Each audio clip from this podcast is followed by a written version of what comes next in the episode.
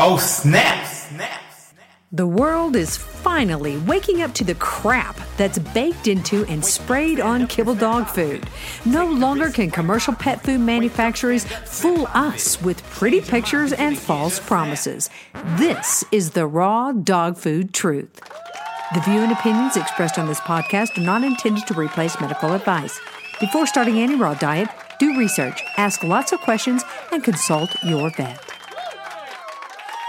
Well, hello, raw feeders. I'm Dee Dee Mercer Moffat, C E O of Raw Dog Food and Company, where your pet's health is our business. And we're friends like my friend, Doctor Jasek. Well, we don't let friends feed kibble, even if the veterinary profession says you should. Right. And they don't teach them anything else. And they even recommend horrible kibbles that are, you know, hydrolyzed protein and nothing but amino acids and just totally synthetic. And, you know, we were talking about this conference I went to, and it's just so disgusting how dumbed down the veterinarians are. And like I was saying, it's not even like teaching, it's like programming. Just do this. This is what's going on. Feed this diet. Don't think, don't, don't use your brain. Don't use your medical training. Just, just follow orders, follow orders. I saw a, a video clip of Biden. I don't know if you saw this one. He's at a, he was at a press press conference, and um, they were, you know, raising people were raising their hands and stuff. And he's like, he said something along the lines of, "Well, I can't call on you because I'm following my orders."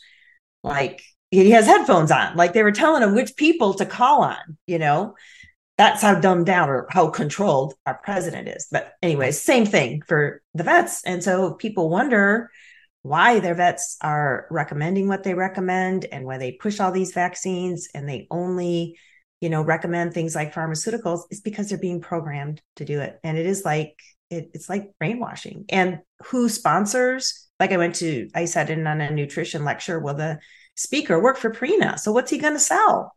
You know, not raw food. He's going to be selling the Purina diets, and not just any diet, but the really expensive ones, because then they make more money and then the vets can make more money. Yeah. No, but you know, bad. the, the general public thinks this, well, if raw was good, my vet would be recommending it. I mean, that's really what they do believe.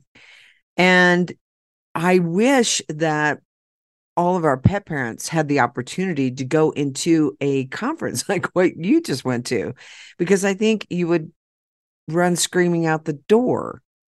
It, it's yeah. so frightening. I mean, it's so frightening, Doctor Jasek, when you think, all right, there are people that have an agenda that want things sold.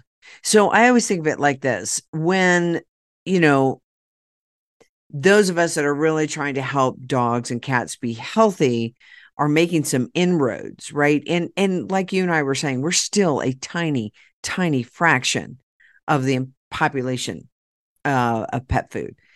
But here, the best way is to all your soldiers, all your soldiers that are graduating every year, come out with a new product, right? Come out with this new product, and they are the salespeople. What a brilliant model. Oh, yeah, they start at the vet schools because these companies, these big corporations, and it's really just like probably one giant corporate conglomerate now, you know, all these mm-hmm. different food companies. I mean, there's only really a, a couple of big corporations that own all these companies, including the corporate veterinary clinics.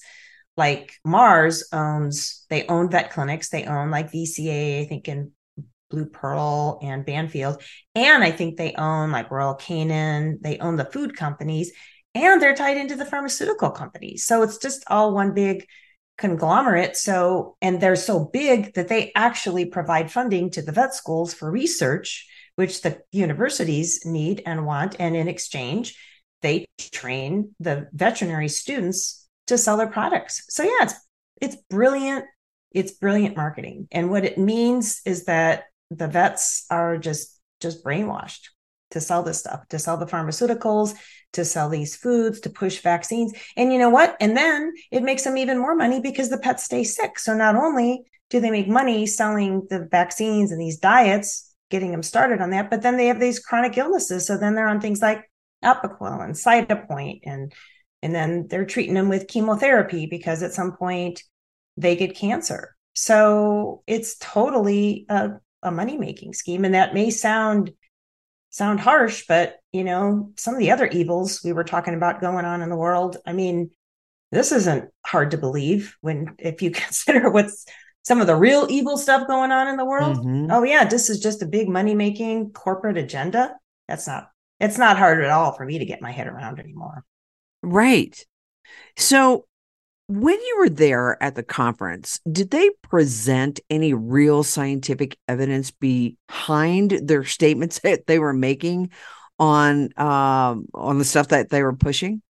Well, they always have, I mean, they always cite research because, you know, that's the hallmark. You know, it has to be evidence-based, and, you know, you have to have um, research behind it, but then who's funding the research? So if we're looking at a product by Purina and Purina's funding the research, well, yeah, no conflict of interest there, right? So I think it's, they do present research, but um, now, and I didn't take time to look into all of it, but I know that that's, that that's what happens, that the research is often invalid, and they, and they fudge numbers. I mean, they'll like, you know, if, so a company wants to do research, and I can remember being in vet school, you know, and there was mm-hmm. research projects going on all the time funded by these companies. Well, do you think they want the outcome to be this medication or this food is not safe, or it doesn't do what we're supposed to, it's supposed to do? No. Do you think they're going to pay the university more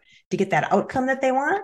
You bet they do. And that's exactly what happens. So like they have data that doesn't quite fit the, the outcome, that just, that just throw those out. They literally do that. They throw out the data, or, you know, they have an unexplained reaction or something. Well, that's just a one-off. We'll just eliminate that data so that they end up with the data pool that gives them the outcome that they want. And that's unfortunately how most research is done, but that never gets questioned. As long as there's a research article, there's a, something in a paper, something that got published in a magazine, then it's, it's valid in the mind of most conventional vets.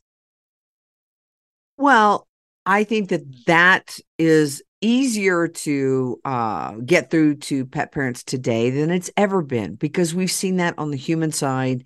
Certainly in this la- year, we've seen the evidence that shows that evidence that the narrative was skewed to meet a certain agenda, right? Mm-hmm. Um, I think that maybe prior to Flovid, as I like to call it, uh, then a lot of people didn't see it, and we were just kind of humming along. The mm-hmm. the problem is I, I think that things have been this way for a long time. It's just not been revealed. And so all of a sudden we're like, wow, this world's in this crazy tailspin. I think it's been like this for a long yeah. time. It doesn't get like that overnight. Mm-mm, mm-mm. No, it's just become way more blatantly obvious. And I think they're becoming more blatant about, like, they're not hiding it as much. Like, well, why if, if there's no evidence. consequence, if there's no consequence, Doctor Jasek, to right. an action, or or you're protected in some way, like the informed consent, mm-hmm. right? Um, or the um, lack of informed consent, which you and I talked about this on another podcast about why they, I almost, you know, when you were talking about that, this trust, this sort of insurance trust that covers the vets had mm-hmm. come out and said, hey, you got to do the informed consent. And the only reason that they would do that is either to cover their rear ends, cover their own sphincter, the C Y S, cover the sphincter, or, uh, or the, uh, I like that. Or they are getting people that are pushing back. I tend to think it's more covering their rear ends, because I just don't see that many pet parents pushing back. I wish I did, you know, yeah. I, I do think that some do, um, but not enough. Yeah. Well, there was, I did get, I don't remember if I sent this one to you. I got another email from them where they actually, so the liability trust, they send out examples of claims, like, you know, Doctor X was, you know, this happened at the clinic and they were sued and blah, blah, blah. And there was an actual case. It was the veterinarian did a vaccine without the owner. Actually, I think the owner had specifically asked them not to give it, and they gave it anyway. Oh. And they did file, the people filed a complaint. And I mean, of course, nothing really happened except that, and you know, the sad thing is the pet still got that shot and is going to suffer the consequences, but it at least brought it to the attention of the veterinarian, and they were, you know, advised to change their practices and, and how they, you know, process clients. So that was one anyway, that got, that got reported. I agree. I think it has to happen. I think that's the only thing that's going to change things, is if more and more people start doing that, but it takes, it's going to take a lot of them. It's going to take enough people, like one or two walking into a clinic and, and pushing back. Like, clinics are so busy these days. They're just very happy to have those annoying clients go away. Um, but if enough of them did, where they're like, okay, we're looking at losing thirty percent of our business or something, then they, they'd take notice. So it's going to take a lot of people to make a difference.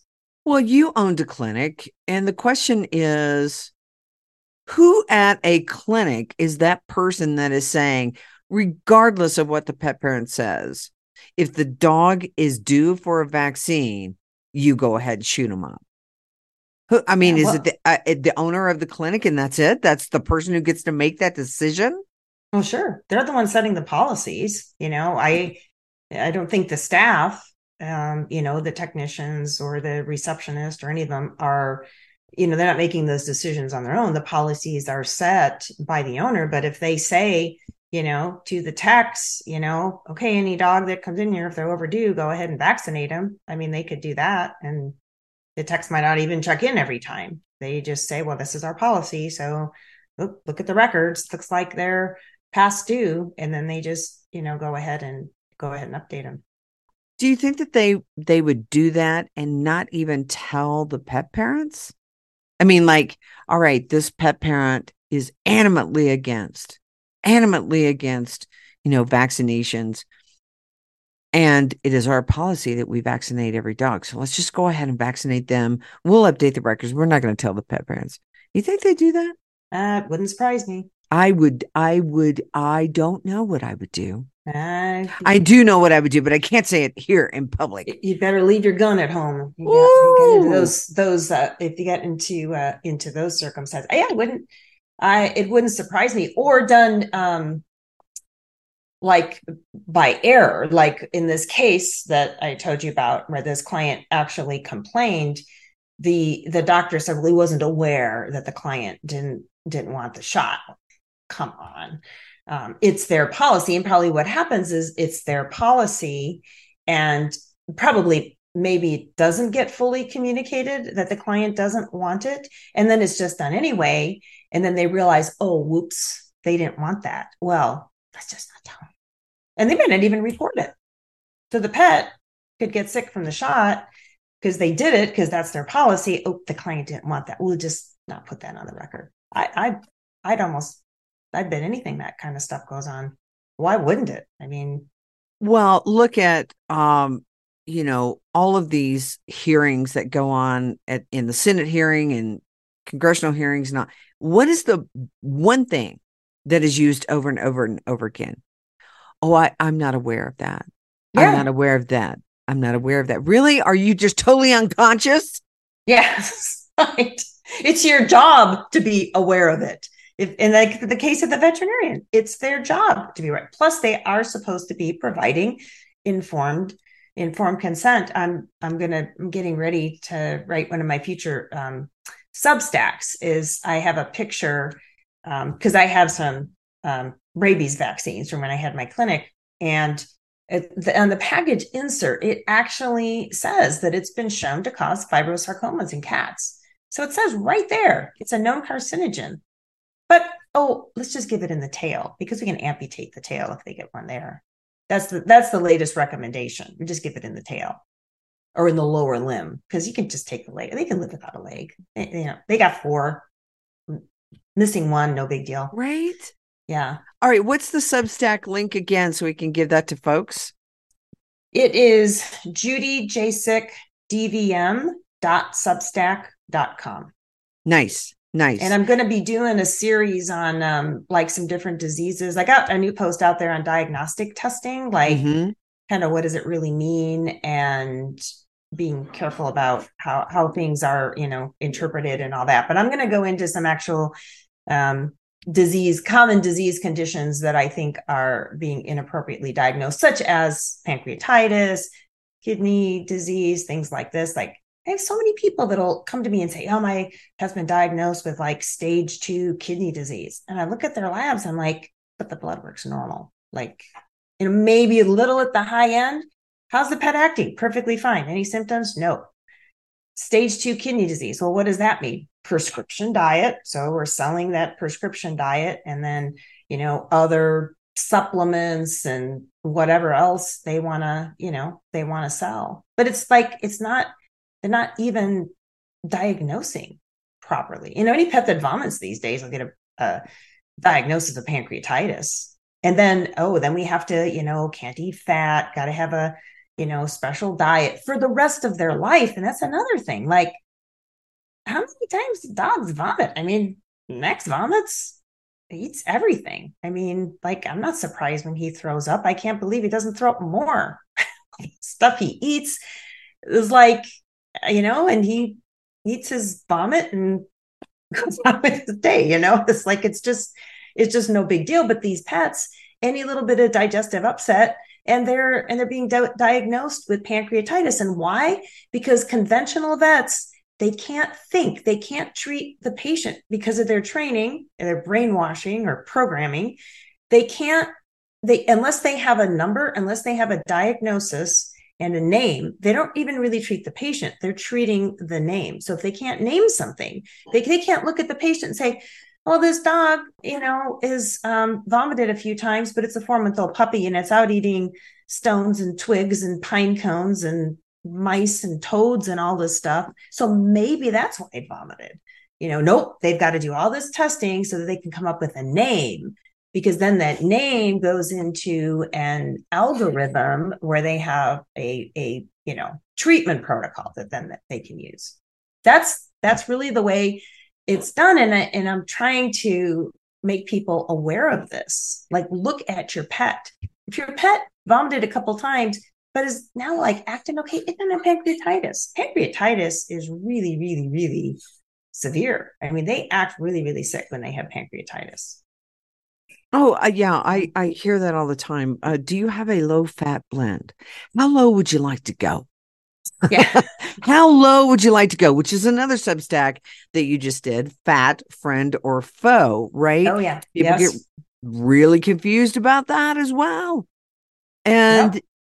and you know, like, for instance, I, I got, uh, there was a, a question from Stacy from Iowa, who said, do you have a recommendation for dogs with kidney disease? Now, it is very, what does she say? It is very early onset, so very low numbers. And you and I would say, what does that mean? Yeah, it's, the pet probably is fine. And uh, so do I have a recommendation? I do. No processed foods, no processed treats, and no prescription foods. Right. And avoid vaccines and other pharmaceuticals. Because what do the kidneys do? The kidneys are one of the detoxifying organs. It's the same like when the liver enzymes go up. That's another one I need to write on the, on the liver enzymes. To me, that's a sign that, especially if the pet's still acting pretty good, that liver is working really hard, because when it works really hard, we'll see those levels go up.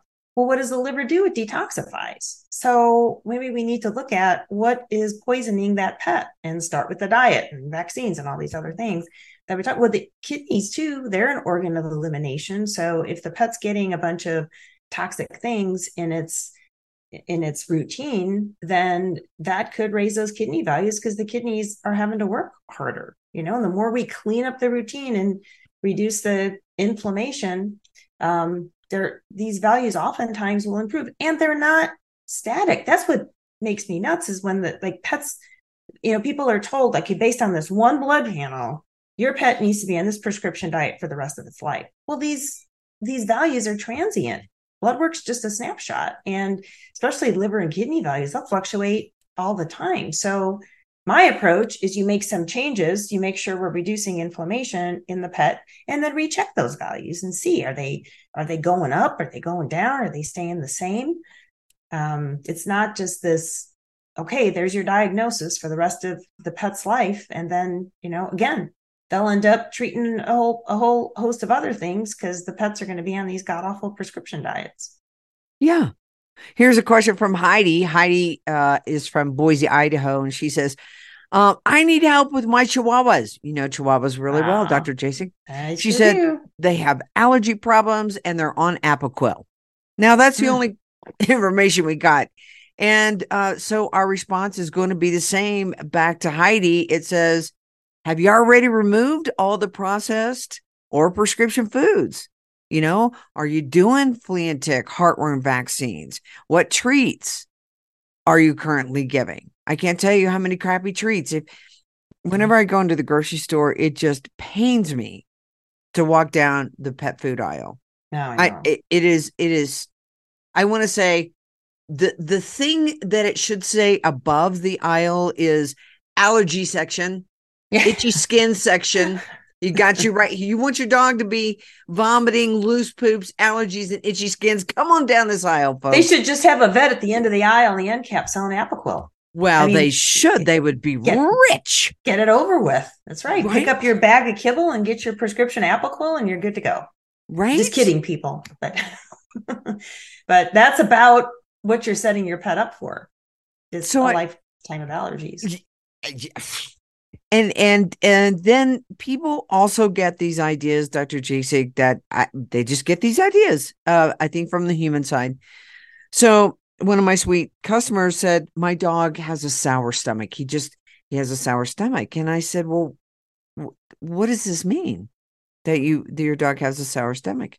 Well, they're, you know, doing this yellow foamy thing in the mornings. And I said, well, I don't. I, I wouldn't probably call that a sour stomach as much as I would call it Pablo's law that goes ding, ding, ding. I'm getting ready to eat. In comes the acid, the digestive juices. There's nothing to take out, irritates the stomach, and out comes some foamy, you know, juice, mm-hmm. yellow foamy juice. I'm just like, before we decide that it's one thing, let's try something else.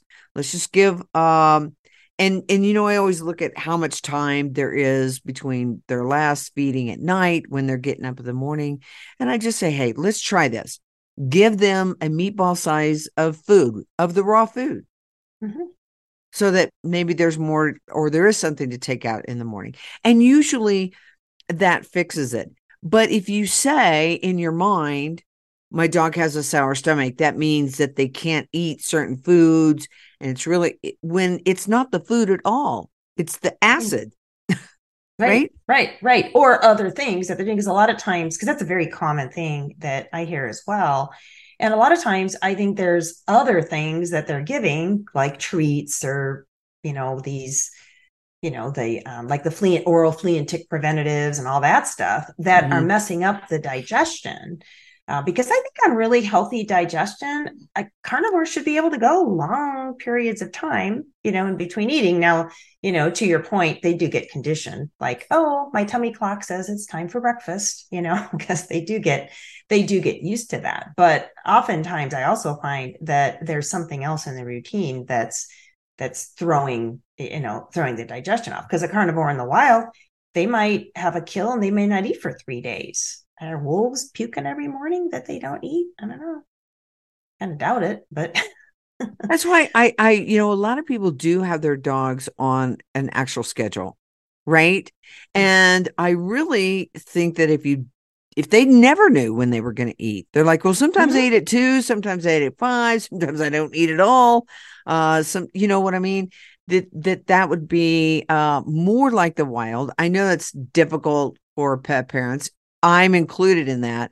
As soon as I walk downstairs, my girls get up and they're like, yes, it is breakfast time. Let the barking begin. Uh-huh.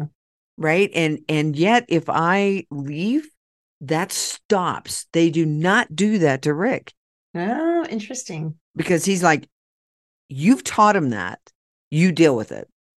You know? So I was at the warehouse yesterday and I left early and I said, listen, um, you feed the dogs. They, and they don't do that. And sometimes I've come home and I said, you feed the dogs? They, nope, forgot. And I'm like, and they didn't bug you? No, nope. They know, they know, they're, you know, they're smart. They know who they can work and who they can't. Yeah. Yeah. Yeah. And so um, I think sometimes it would be better not to do, not to do a schedule, and maybe that would stop as well. But, um, you know, back to the mindset again, we as pet parents are constantly putting our human thoughts, conditions, um, diagnosis on our dogs. And the majority of the time, you guys, they're incorrect. Yeah. It's like anthropomorphizing, making them, they're not humans in dog suits. right, right. They're um, they're they're carnivores. Yeah, they're they're dogs. It's just like I wouldn't be caught dead outside chewing on a bunny butt, but Max does. Thought that was delicious. Yeah. So what what is the thing, Doctor Jasek? There's a lot of people that they're like, oh, remember a couple of years ago, rabbits supposedly out in the wild had some sort of disease, so they were really uh, worried about all of that. Do you know anything about that? Um, that probably was like tularemia. I think that's a real common rabbit disease. But, you know, I, I think it's like anything else. Animals in the wild. I mean, the thing, what causes disease in populations is usually concentration, like where animals are grouped together or they're um, they're outgrowing their resources, so to speak. So they get, it's just like if you put animals in a in a feedlot, like our food production animals, they have to pump them full of antibiotics and all these medications because they're just constantly sick because they're concentrated. And so right. I think in the wild, same thing happens. Rabbit population in the city, who's controlling the, the rabbits? Like they don't, you know, they're, they're usually not enough like coyotes and foxes in the city to take them down, and they just live in around the houses, and their populations can just get out of control. And anytime a population gets out of control, you're going to have more disease. So that is a, you know, that's a natural thing. So that's going to show up. But the other question is, you know, a lot of diseases are very species specific. So are those things really going to transmit to you know, to pets? I think in most cases, the, the answer is no, it, it just, it, it isn't. I mean, otherwise all, all of our carnivores would be dropping dead from eating sick bunnies. Like, I don't see that happening, you know, um, they can eat roadkill and disease stuff. And I mean, Max was carrying around a, a flat desiccated old toad the other day. It just finds everything. Do I worry about the bacteria on that? Nope. I'm like, wow, that dog's going to have the strongest immune system ever because it's being exposed to to all kinds of stuff. I think just we've just been conditioned to worry way, way, way too much um, about this stuff. But in a in a natural environment um, where wildlife populations are controlled naturally and there's natural selection and natural pressures, uh, you're not going to have that much disease. But in the city, yeah, sure, there's probably more risk of that. Of course. But, you know, we won't wait long enough to see if something is true or not. We just jump in there. Meaning, you know, Doctor Cowan was saying that most people will not wait long enough to see if an abscess is going to open on its own. Right. Right. Um, and yet he, he said, you know, he's talking about his cat, who had this, mm. um, um, you know, big abscess. I think it was in his ear.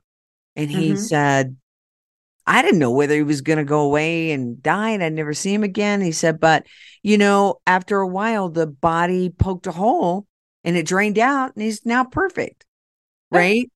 But if he, if he would have taken the traditional route of poking the hole, uh, putting him on antibiotics and all this kind of stuff, he said, it wouldn't have cleaned naturally, right? Because that bacteria is going to come in. It's there's bacteria in there. There's pus in there, eating the dead and dying debris, doing its job. And then the traditional way is to put them on antibiotics and uh, take all that away, take the cleaning crew out. Right. So I I wonder what happens to all that junk Doctor Jasek, the junk that the bacteria cleans out, right? What happens when you put an animal on an antibiotic? Where's all that junk go? Yeah, stays in the body, makes the body toxic and and more and more inflamed. You know, it it needs to come out. I remember I saw a case once just a couple of years ago. German Shepherd had a big swelling. I could tell it was a big abscess.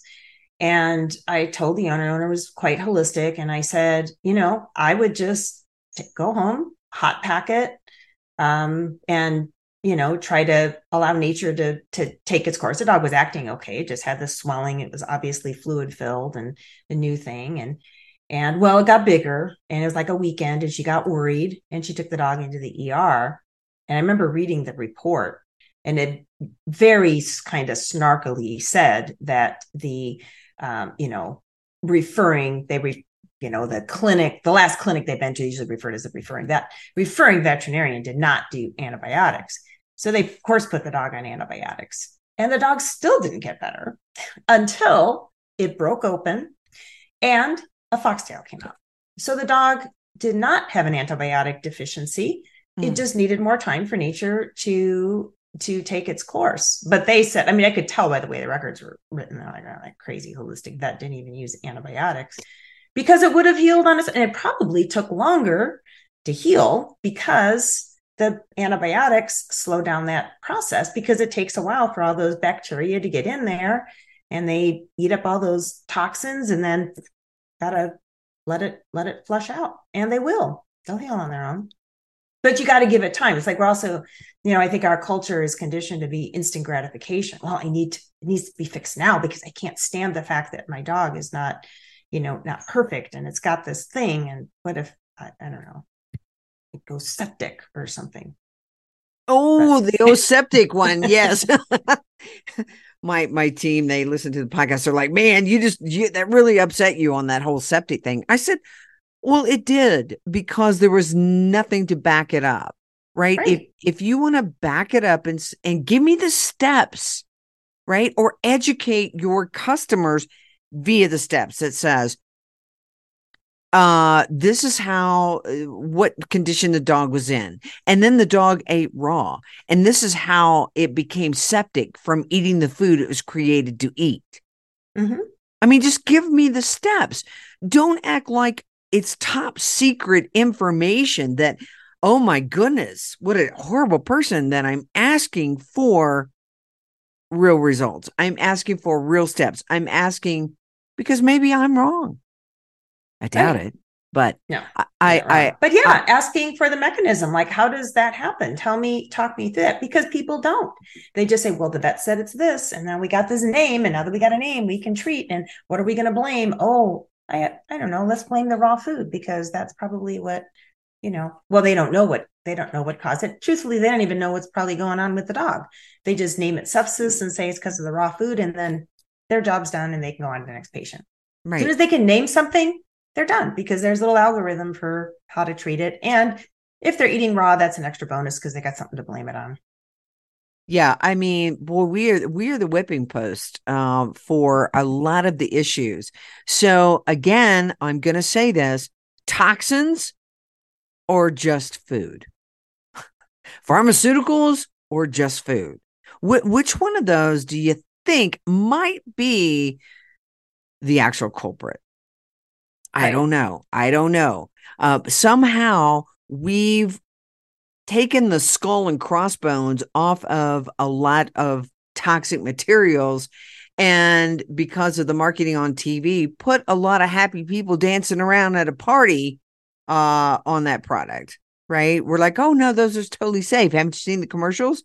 They're all out there having a barbecue and having a good time while right. they're reading your tongue could go uh, fall off and, you know, your head turn around backwards, but that's okay because you're going to have fun at this party. That's right. Right. Or on the, the food commercials, it's always the, it's always the golden, I don't know whether they use golden retrievers running through the field of daisies, eating their pedigree, you know?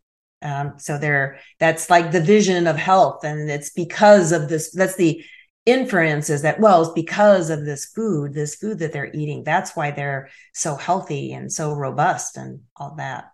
Yeah. It's so crazy. Well, crazy. um, yeah, very crazy. If you don't want to be crazy anymore, you want to get um some sanity back to your pet's life and your pet's health, I think you want to work with Doctor Judy Jasek. You know, you do, even though she's going to Zoom with you. Uh, this is a great way to not be so confused. And I think when you're not confused, you won't make the mistakes that we see people making over and over and over again. It's just fear that's driving you. You're afraid to not do something because if you don't do something, then you could harm your dog.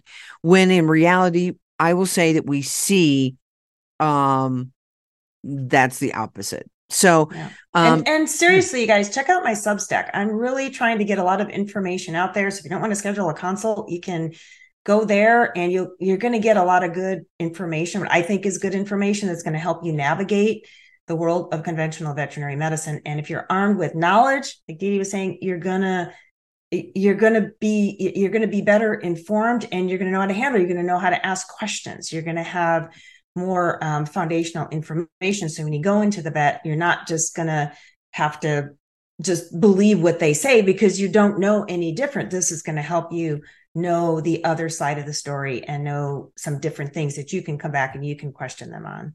Yeah. And get signed up on Doctor Jasek's Substack. Um, would you mind? I'm going to write it down this time when you say it, Doctor Jasek. Give us the Substack link again.